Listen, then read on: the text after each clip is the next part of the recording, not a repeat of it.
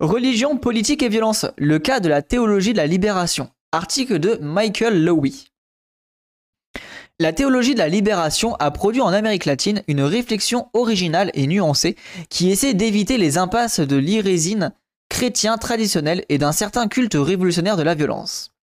Cette réflexion ne se contente pas de l'exégèse des textes canoniques, mais part de l'expérience historique du continent au cours des 30 dernières années et de la praxis collective des chrétiens socialement engagés. Ah, ok, donc déjà là je, comprends mieux déjà la théologie de la libération. Donc c'est basé sur la praxis.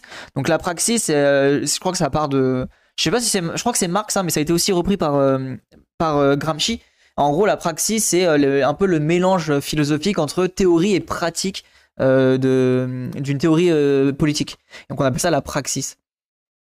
En réalité, ce qu'on désigne habituellement comme théologie de la libération, un corpus de textes traduits depuis 1971 par des figures comme Hugo Asman, Frei Bento, Beto, Gustavo Gutiérrez, Leonardo Boff, Ruben Dri, Pablo Richard et Enrique Dussel, John Sobrino, Ignacio Elatura, pour ne citer que les plus connus, n'est que l'expression intellectuelle et spirituelle d'un vaste mouvement social, né au moins d'une dizaine d'années plus tôt qui se manifeste à travers un réseau serré de pastorales populaires, de la terre ouvrière, urbaine, indigène, de la femme.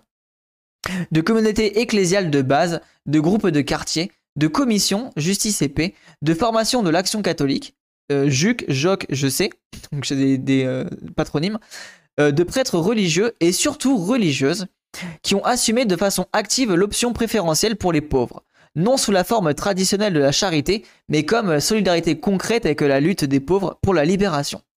Ok, donc ça, en gros, c'est un truc qui a été créé en, 1961 environ, de ce que je comprends. Merci pour le follow, Francis. L'idée que les pauvres sont les sujets de leur propre histoire et les acteurs de leur propre émancipation est peut-être la plus grande nouveauté de cette démarche par rapport à la doctrine sociale de l'Église. Ouais, donc en, en fait, ce qui est intéressant, c'est que du coup, par rapport à l'Église, mais par rapport à la lutte des classes classique, c'est euh, un peu le béaba. Mais du coup, par rapport à, on va dire, au prisme de lecture lié à l'Église, c'est vrai que c'est une nouveauté où on sort de cette charité. Ce mouvement social qu'on pouvait désigner comme christianisme de la libération, et qui peut aussi s'investir par des, dans les partis politiques comme le PT brésilien ou le FSLN euh, nicaraguayen, est une composante essentielle de la plupart des, des tentatives de transformation sociale en Amérique latine au cours de 30 dernières années.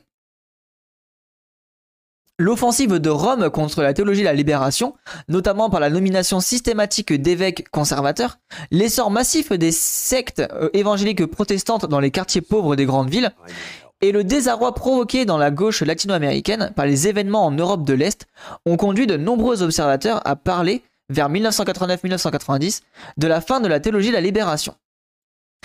Euh, ok, c'est intéressant ça. Et pareil, euh, pour ceux que ça intéresse, euh, j'ai vu un article là-dessus sur Bolloré, comme quoi il y a une espèce de mise en place de, prêtres conservateurs en, en Afrique qui sont entre guillemets mis en avant par Bolloré. Ça va être un vrai lore ça aussi, donc pour ceux que ça intéresse, je vous conseille d'aller lire ça. C'est sur Afrique 21, le...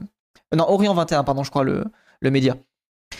La spectaculaire élection peu après du père d'Aristide à la présidence de la République en Haïti et le récent soulèvement zapatiste au Chiapas, attribué en partie ou globalement à tort ou à raison à l'influence de la théologie de la libération, montrent que cette conclusion est pour le moins prématurée. Alors moi de ce que j'ai vu par rapport au Chiapas, c'est vrai que la théologie de la libération a quand même beaucoup joué sur le, discours politique. Hein. Pour la praxis je ne sais pas, mais en tout cas le discours euh, c'est sûr. Quel est le rapport entre le religieux et le politique dans le christianisme de la libération? Si l'on accepte la, définition weberienne de la modernité comme différenciation et autonomisation croissante des domaines de la vie sociale, le refus par ce mouvement de la privatisation de la foi et de la séparation des sphères entre le spirituel et le temporel semble présenter une dimension prémoderne. Certains scientifiques sociaux, notamment nord-américains, n'ont pas hésité à parler du caractère traditionnaliste, régressif, voire archaïque des prêtres révolutionnaires. Oh putain, c'est hyper intéressant ça. Du coup, je pense que c'était par rapport à la, notamment, bah, à mon avis, à la fameuse loi de la laïcité. Euh, faudrait voir si cette euh, loi de la laïcité a été, a été enfin, déployée aussi dans les autres pays du monde. Euh, ou est-ce que c'est un truc qui est vraiment que français? Je pense pas du coup. Et à mon avis, c'est lié par rapport à ça. Ça a, joué, oui, euh, j'ai quelques données là-dessus, mais il en faudrait plus pour que je puisse te dire avec certitude que c'est fondamentalement lié. Ok, ouais, donc on va dire que par rapport au Chiapas, euh, il y, a, un truc à peu près lié, mais on sait pas l'impact réel du truc, quoi. de la, de la théologie de la libération.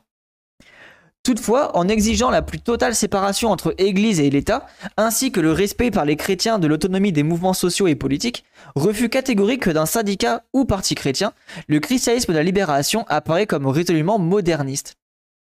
Ok, voilà, je comprends bien. Le... Donc c'est bien par rapport à la... Alors je sais pas si c'est la laïcité forcément, mais c'est bien le côté séparation Église-État. En réalité, l'opposition habituelle entre tradition et modernité, comme pôle mutuellement exclusif, véritable tarte à la crème de beaucoup de travaux sur les pays Amérique latine, ne se rendent pas compte d'un phénomène de ce type, qui relève plutôt d'une articulation spécifique de ces deux démarches. Et ça, je suis d'accord, ouais. Je, pense que la lecture un peu binaire tradition-modernité, euh, dans un en fait, dans un univers où, enfin, dans un monde où euh, les pays du Sud bah, sont euh, imprégné de, du, de l'occident, de la modernité et que en fait il fallait au-delà de ça quoi. C'est pas tradition de modernité, c'est vraiment une forme, une dialectique nouvelle qui se met en place et il y a un peu une intersection de ces deux, de ces deux choses là qui crée un nouveau, un, nouveau terme pour aller au-delà de ça quoi. Et c'est vrai que tradition modernité en mode dualité euh, dichotomie, bon, on, on s'emmerde. Une expression de Walter Benjamin dans, une lettre à Schollen en 1927 peut nous aider à comprendre le rapport entre christianisme et libération dans ce mouvement. Il s'agit d'un renversement paradoxal du religieux dans le politique, et réciproquement. Euh, ouais, en Belgique, le mouvement catholique ouvrier a été important, dont les JOC, jeunes ouvriers chrétiens. Aujourd'hui, euh, euh, jeune organisé et combatif qui a été énormément euh, énorme dans toute l'Europe et toute la planète pour éduquer et aider les jeunes des classes populaires. Jusque dans les années 80, c'était assez vénère et puissant et antifa. Euh, puis c'est mal tombé. Ok, d'accord. Ouais, donc c'est intéressant qu'il y ait un côté comme ça, un peu une, euh, une mise en avant des, du côté chrétien et politique. Moi, je, je maîtrise pas du tout ces sujets-là. Euh, voilà, comme vous savez, enfin, pour ceux qui savent pas, je suis très laïcard et assez, euh, enfin, athée corps laïcard quoi. En mode, euh, je suis pas très très fan des religions. Du coup, j'ai plutôt un mauvais point de, enfin, un mauvais avis de départ des religions.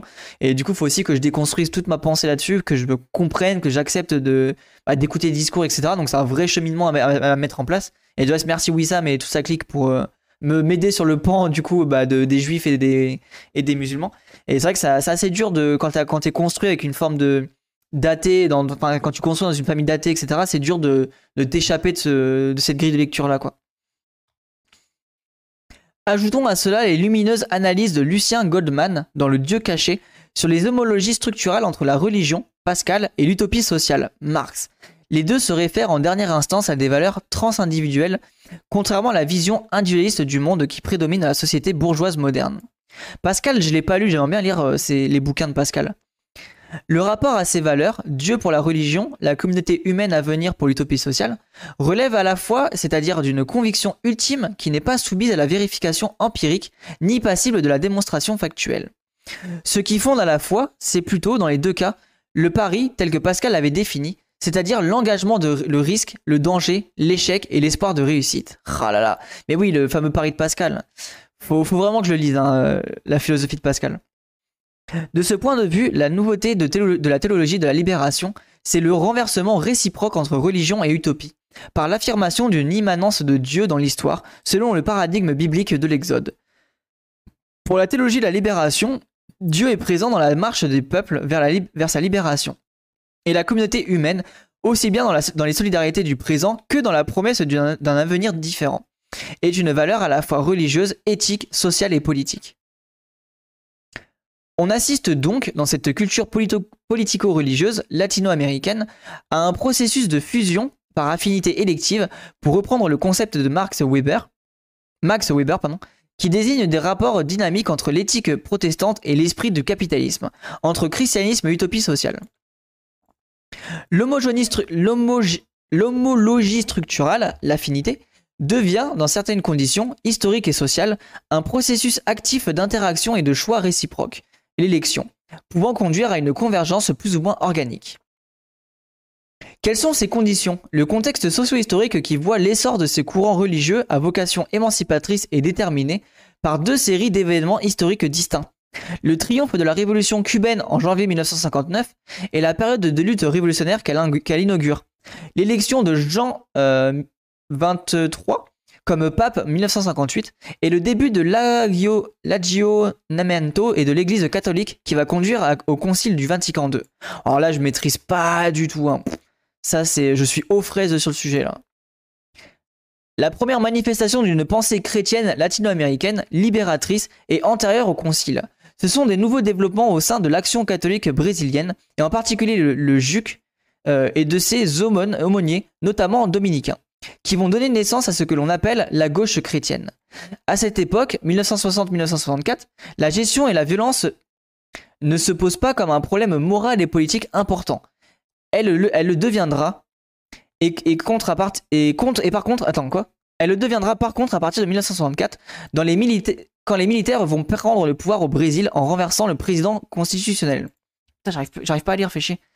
Modernisation de l'église et de la messe, je crois. Euh, oui, c'est encore avant, avant, je sais plus. Ouais, alors là, vraiment, moi, je suis aux fraises. Là, je, suis un peu perdu, mais bon, c'est pas grave. Hein, je, j'essaye de comprendre. Après, c'est ça le but. Hein, moi, je m'aventure dans des terrains que je maîtrise pas, donc euh, voilà, des fois, je comprends pas tout. Mais je trouve que les lectures sont intéressantes, puis ça m'apporte quand même des. Ça me fait penser à Deleuze, quoi. Lire, les, textes philosophiques quand tu n'es pas philosophe, bah, ça te permet un peu de voir le monde différemment. Et même si là, je pense, enfin, même si peut-être que j'ai des, raccourcis qui sont pas du tout corrects, bah, c'est pas c'est toujours intéressant d'avoir de, rajouter ça à son, à son logiciel, quoi. Les années 60-80 sont une période de polarisation sociale et politique violente en Amérique, avec une succession de coups d'État et de mouvements de guérilla inspirés les uns par les autres euh, les uns par l'exemple brésilien et les autres par le modèle cubain. En 1966, un événement va ébranler profondément la conscience de la jeunesse chrétienne du continent. La mort de Camillo Torres, premier prêtre à s'engager dans le mouvement de la guérilla à l'orientation marxiste. Ok, je connais pas du tout. Hein. L'ELN, l'armée de la libération nationale à tendance castriste, colombienne. Peu avant de partir pour les montagnes, dans un entretien avec le journaliste français, Camillo Torres affirmait sa conviction que la révolution était la seule façon d'accomplir l'impératif chrétien de l'amour du prochain. Il justifiait de son opinion révolutionnaire par sa doctrine de l'Église sur la guerre juste contre la tyrannie. En vrai, mais c'est moi ce que je trouve vraiment beau dans, le christianisme et dans les, visions un peu comme ça anarchistes et, révolutionnaires de, des religions, c'est que vraiment la, lecture que tu apportes au christianisme, elle peut être tellement émancipateur du capitalisme. C'est vraiment ce côté... Euh, bah, émancipe-toi du, dominant, émancipe-toi de celui qui te t'a servi, etc. Reviens dans une logique de, de partage, d'aide de ton prochain et compagnie. Et je trouve ça tellement intéressant. Et c'est pour ça que j'apprécie beaucoup euh, Jacques Ellul sur le sujet. Le deuxième concile œcuménique du Vatican en 1965, on le considère généralement comme l'avènement le plus marquant de l'histoire de l'Église catholique au XXe siècle, symbolisant son ouverture au monde moderne et à la culture contemporaine, prenant en compte les progrès euh, technologiques, l'émancipation des peuples et la sécularisation croissante. Ok. Merci beaucoup pour la, petite définition, euh, Tita. Au cours des années suivantes va se développer, en Colombie même, et dans d'autres pays d'Amérique latine, notamment en Argentine et en Uruguay, un petit courant de chrétiens révolutionnaires qui se réclament de Camillo Torres et sont prêts à assumer cet engagement, jusqu'aux dernières conséquences. Mais l'écho du prêtre Guerrillo portera bien au-delà de ce cercle relativement restreint, touchant à un nombre croissant de chrétiens qui participent à, à des mouvements sociaux ou politiques de contestation des régimes militaires ou oligarchiques. Et du reste, ça me fait penser à. Alors, je sais pas si c'est une bonne représentation, mais euh, dans Black Lagoon, un animé euh, du coup euh, japonais, il y a une, il y a un moment justement, ils, sont, je crois, au, Brésil ou en Amérique latine, et il y a une, il y a tout un pan, enfin il y a toute une histoire avec les justement une, église et, le côté révolutionnaire de l'église et comment ils essaient de se, de, se sortir, de s'en sortir par rapport aux différentes structures politiques. Alors je connais plus trop l'histoire donc je vais pas aller plus loin, mais je trouve que c'est alors je sais pas si c'est intéressant ou pas mais c'est vrai que ça fait penser à ça quoi. Et c'est beaucoup pointé étant la fin du vrai catholicisme selon l'extrême droite ou les tradis il me semble. Ah d'accord, ah c'est intéressant ça d'avoir ce rapprochement. Merci beaucoup Thierry. OK, je comprends mieux le truc. Au cours des années suivantes, il va se développer en Colombie même et dans d'autres pays d'Amérique latine, notamment en Argentine et en Uruguay, un petit courant de chrétiens révolutionnaires qui se réclament de Camillo Torres et sont prêts à assumer cet engagement jusqu'aux dernières conséquences. Je crois que j'ai déjà vu ça, non? Mais l'écho du prêtre Guerrillo portera bien au-delà de, ce cercle relativement restreint, touchant un nombre croissant de chrétiens qui participent à des mouvements sociaux-politiques, la, contestation des régimes militaires ou oligarchiques. Oui, je viens de relire un, un paragraphe, c'est pas grave. Comment réagit le Vatican face à toute cette effervescence? Dans son encyclique Popularium Progressio, mars 1967, Paul VI critique la, tentation révolutionnaire et affirme que l'insurrection révolutionnaire, sauf dans le cas d'une tyrannie évidente et prolongée qui attente gravement aux droits de la personne humaine et nuit dangereusement au bien commun du pays, génère des injustices nouvelles, introduit des déséquilibres nouveaux, provoque des nouvelles ruines. On ne doit jamais combattre un mal réel au prix d'un malheur encore plus grand. Ah putain, elle est belle cette phrase, très très belle phrase. L'intention pontificale était évidemment de mettre en garde contre les voies insurrectionnelles, mis en rappelant la traditionnelle doctrine de l'Église au, sujet des tyrannies. Il a ouvert une petite fenêtre par laquelle vont rapidement s'égouffrer les chrétiens révolutionnaires. Ah bah tu m'étonnes. Prenant conscience du danger, Paul VI va s'efforcer de colmater la brèche lors de son discours du congrès eucharistique à Bogota en 1968. Les changements brusques et violents des structures sont trompeuses, inefficaces et certainement non conformes à la dignité du peuple. Mais il était trop tard, la petite phrase entre-tirée du popularium, progression, sur exception qui justifie le recours à la violence libératrice, deviendra une pièce centrale dans la légitimation politico-religieuse de l'engagement révolutionnaire des chrétiens latino-américains. let's go Le mec, il a fait une phrase bancale et ça a permis la révolution, quoi. Alors, je sais pas s'il y, y, a des pistes euh, sur le lien entre IRA et catholicisme, mais il y a des choses à creuser aussi là-bas sur le lien religion-émancipation. Ok. Après, les cathos sociaux ont grandi euh, pour empêcher le mouvement socialiste, voire un art, de gagner. Euh, parce que ça vient du pape, même si ça a pu créer une gauche catho, surtout anarcho-chrétien dans la jeunesse. Ça a échoué malgré 2 millions de Belges non syndiqués et 1,5 million côté socialiste. Ok. Et notre histoire sociale fut un des plus grands de l'Europe et avant-gardiste de toute l'Europe, puisque première industrie sont venus chez nous. Ok, ok. Ouais, je connais pas du tout l'histoire religieuse euh, par rapport à la Belgique. En vrai, je connais pas du tout l'histoire religieuse tout court, donc c'est vrai que là, la Belgique, je maîtrise encore moins. Mais euh, c'est pour ça que moi, en vrai, enfin, pour le moment, le, celui qui m'intéresse au niveau du côté chrétien et anarchisme, c'est euh, Jacques Ellul. J'ai lu un peu son bouquin à ce niveau-là, mais c'est vrai que c'est des sujets que je maîtrise pas assez, et pourtant, ça a l'air d'être grave intéressant, tout ce qui est voilà, les théories de révolutionnaires de, chrétiens, ou de catholicisme, je sais pas trop c'est quoi la, différence. Je trouve que c'est vraiment une, quelque chose de positif, et ça peut être intéressant justement de reconnecter ça avec les les, bandeurs droitards du côté chrétien, euh, je pense que ça va être intéressant d'essayer de, trouver un discours qui peut être émancipateur euh, euh, avec des, penseurs un peu bah, qui, s'échappent justement de ces carcans-là, quoi. Voilà, exactement. Élu l'anarchie et christianisme basé. Voilà, j'ai lu ce, livre-là, il est vraiment bien. Les évêques d'Amérique latine ne sont pas non plus restés indifférents aux nouveaux mouvements qui soufflait dans les années 60. Lors de la conférence de Medellín à Selam, Conseil des évêques latino-américains, en 68, un document a été adopté qui constitue un véritable tournant dans l'histoire de l'Église du continent. Dans son chapitre intitulé Paix, se trouve un sous-chapitre Le problème de la violence en Amérique latine, qui définit pour la première fois la situation d'injustice qui existe dans le continent comme une violence institutionnalisée qui exige des transformations globales audacieuses, urgentes et profondément novatrices, rénovatrices. Sans aller jusqu'à légitimer la violence, le document affirme néanmoins sa compréhension. Cela ne doit pas nous détonner que naisse en Amérique latine la tentation de la violence. Il ne faut pas abuser de la patience d'un peuple qui suppose depuis des années une condition qu'accepter difficilement celui qui a, une plus grande conscience des droits humains. Ah bah là ça me fait penser au, discours de l'abbé Pierre. Hein.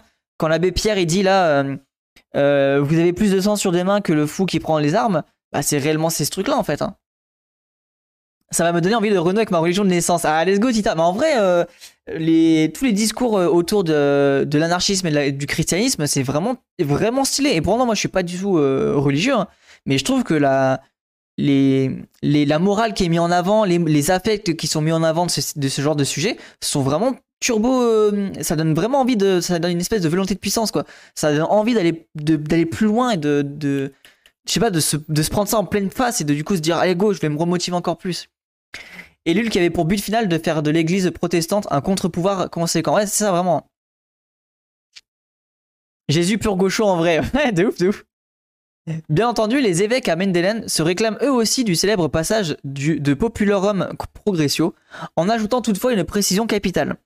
La tyrannie en question peut être aussi bien celle d'une personne que celle de la structure évidemment injuste. Le champ d'application de l'exception à la règle non-usage de la violence révolutionnaire se trouve ainsi considérablement élargi. Les concepts de violence institutionnalisée et de tyrannie structurelle, introduits par la conférence de Mendeleïn, ont déplacé la problématique du champ moral individuel sur le terrain social et politique et ont ainsi ouvert le chemin pour la théologie de la libération. La participation de chrétiens ou même de membres du clergé dans les mouvements à vocation insurrectionnelle trouve un terrain particulièrement propice au Brésil. Où existait déjà, nous l'avons vu, un courant chrétien de gauche depuis 1969. En 68-69, plusieurs religieux dominicains, dominicains pardon, vont s'engager dans le soutien logistique et politique à l'action de la Libération nationale, groupe de guérilla urbaine d'inspiration castriste, dirigé par un ancien cadre communiste, Carlos Marighella. Plusieurs d'entre eux seront emprisonnés et torturés par la police politique du régime militaire. En Bolivie aussi, vers 69-71, de nombreux chrétiens participent à la guérilla de la de l'ELN, Armée de Libération Nationale euh, fondée par Che Guevara, parmi lesquels un, séminariste Nestor Paz. Peu avant sa mort, au combat en, octobre 70, Paz envoie un message qui justifie son engagement par l'amour du prochain. Nous, savons que la violence est douloureuse parce que nous sentons dans notre propre chair la répression violente du désordre établi. Mais nous sommes disposés à libérer les êtres humains parce que nous le considérons comme notre frère. Nous sommes le peuple en armes, c'est le seul chemin qui nous reste. L'être humain est plus important que le saint dit et non l'inverse. Putain, c'est beau, hein. Mais c'est là vraiment, elle, l'histoire, de l'Amérique latine, elle est incroyable. Hein. Tout le discours autour de la religion et tout, ça a être trop, trop, trop, trop stylé. Hein. Et c'est vrai que ça un peu, ça donne envie de se, comme tu dis, Tita, ça donne envie de se, de se raccrocher à notre religion. Alors moi, je suis pas, mon père a voulu être prêtre, il a failli être prêtre, mais c'est vrai que moi, je n'ai pas du tout été baptisé ni rien, mais c'est vrai que j'ai une famille qui était, enfin, comme je pense beaucoup de, personnes en France euh, issues de, enfin personnes sous chien quoi, euh, de souche, euh, beaucoup je pense sont issus entre guillemets de familles religieuses, notamment chrétiennes.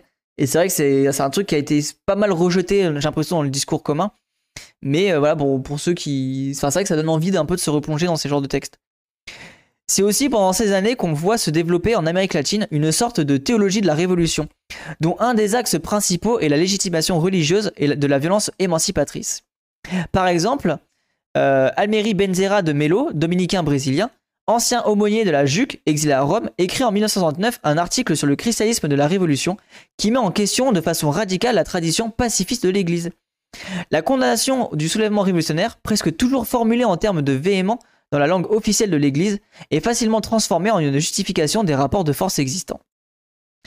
Euh, je suis Vendéenne. Ah, let's go. Ah, tu sais que je suis en vrai de vrai, euh, Faut pas le dire souvent, mais je suis né en Vendée, moi.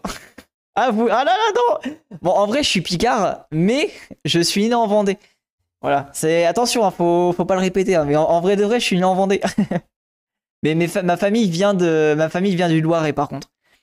Je me, réfugie ici avant la mort de Scooter. Oula, qu'est-ce qui se passe, euh, Winnie? T'es né où? Je suis né à La moi. Ça y est, la découverte. Aujourd'hui, beaucoup de chrétiens en Amérique latine, y compris des prêtres et des évêques, réagissent au problème de la violence en, tenant compte de la nuance et même en admettant ouvertement qu'une guerre révolutionnaire puisse être la seule possibilité pour beaucoup de peuples opprimés. Dites-le pas trop fort, je te jure, code-moi à l'aide. Allez, let's go La théologie de la libération qui apparaît en 71 avec les livres de Hugo Asman et de Gustavo Gutiérrez se distingue de ses premières tentatives par une démarche bien plus, bien plus ample. Selon Gutiérrez, la théologie de la révolution a été trop entrée sur la question de la violence, arbre qui souvent cachait la forêt. D'origine européenne, notamment allemande, la théologie de la révolution a eu le mérite de rompre avec une conception de la foi spontanément, liée à l'ordre établi, de la justice fière d'engagement révolutionnaire des chrétiens. Attends, mais c'est allemand du coup? Je comprends plus rien là.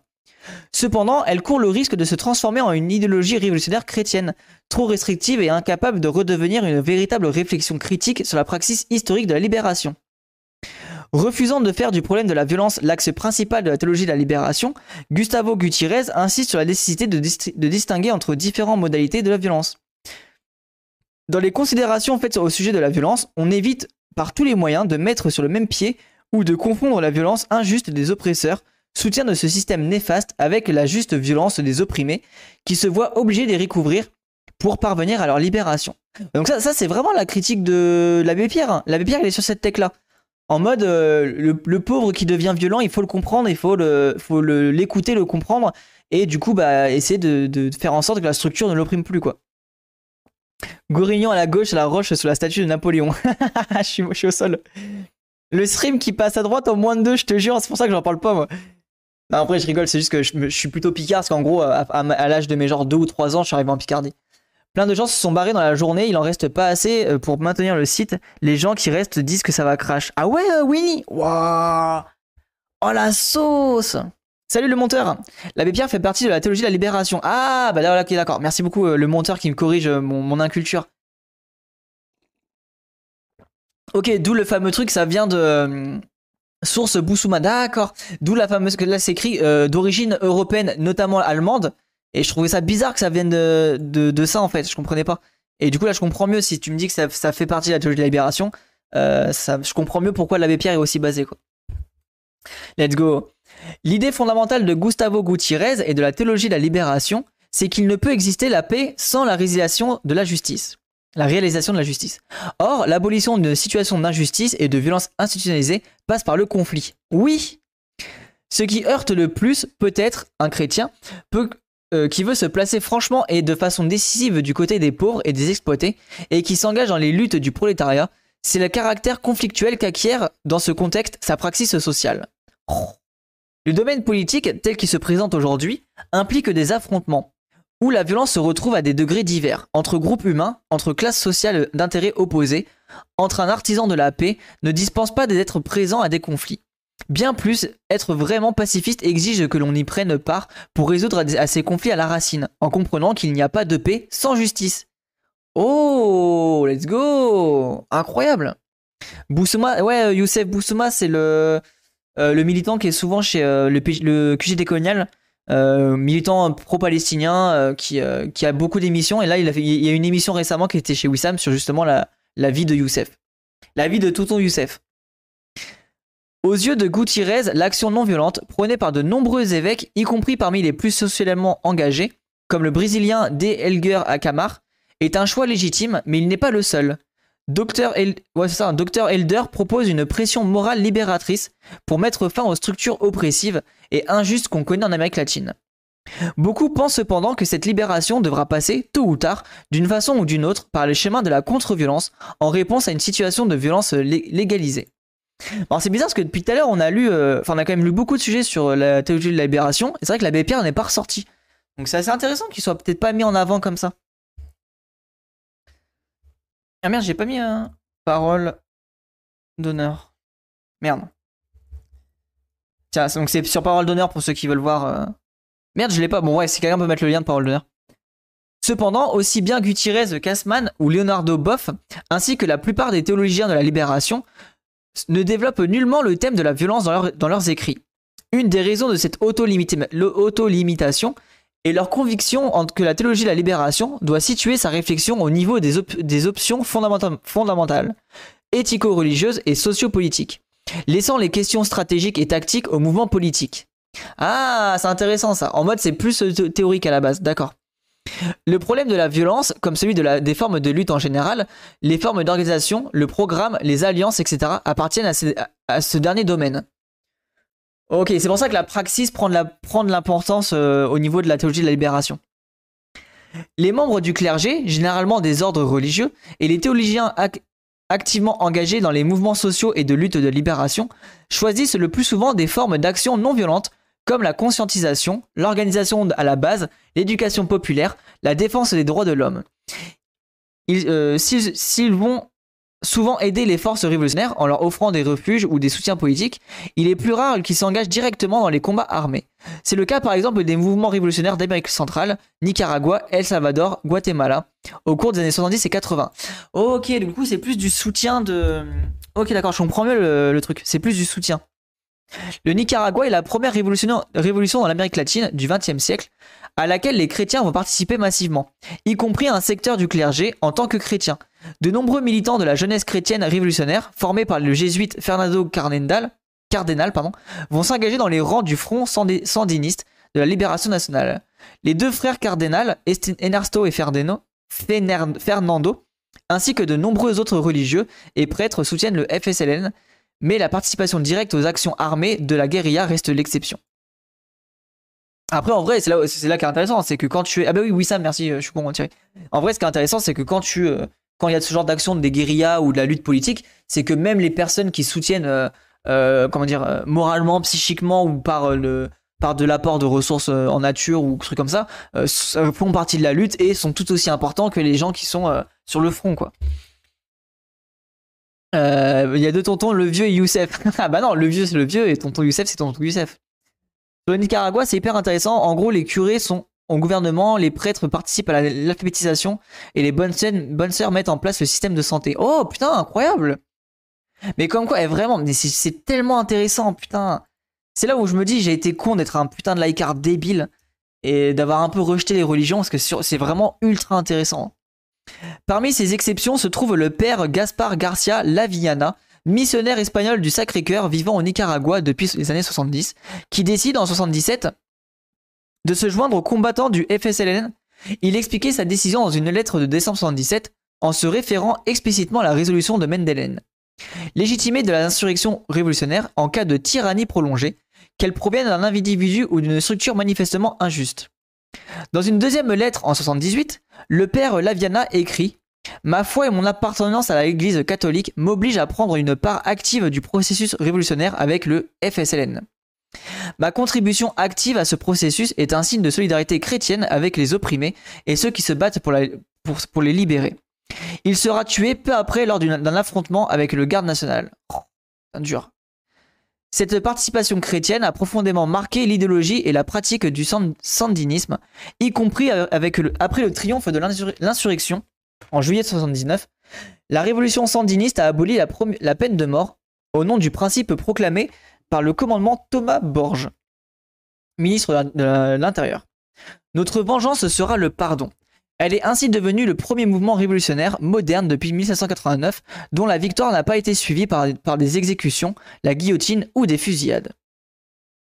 Tant mieux, en vrai de vrai. Euh, dans son essai publié en 90, Juan Hernández Pico, jésuite et théologien, théologien nicaraguayen, né en Espagne, résume les idées de la théologie de la libération sur la révolution. La violence et la paix. Sa conclusion porte sur cette nouveauté que représente l'expérience sandiniste du point de vue de la maîtrise de la violence. L'existence en Amérique centrale d'un processus révolutionnaire comme le nicaraguayen, euh, qui est épargné au maximum les formules répressives et ce n'est pas livré à l'ivresse d'un bain de sang vengeur, est une exception tellement significative dans l'histoire des révolutions qu'elle mérite une considération attentive. Avec la révolution des pauvres cherchent la vie, la leur et celle de leurs ennemis. Ils sont capables de, générosité dans leur triomphe. Peut-on dire de même de leur adversaire? Cet article de J.H. Pico a été publié dans un grand ouvrage de synthèse en deux volumes sur la théologie de la libération, Mysterium Liberationis, organisé par Ignacio Elasiura, jésuite espagnol vivant depuis 1949 à El Salvador, où il était devenu un des plus importants théologiens, de la libération de toute l'Amérique latine recteur de l'université centra-américaine, UCA, d'El Salvador, et la, Curia s'était engagé comme un combattant non violent et défense des pauvres et des droits de l'homme à El Salvador.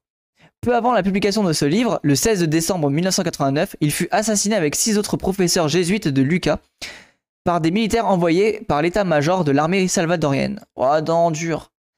C'est un article de Michael Lowy. Bah, c'est intéressant en vrai, on a appris beaucoup beaucoup de choses. Euh, bon, je suis vraiment, j'ai trop trop trop de lacunes sur le sujet, mais très très intéressant.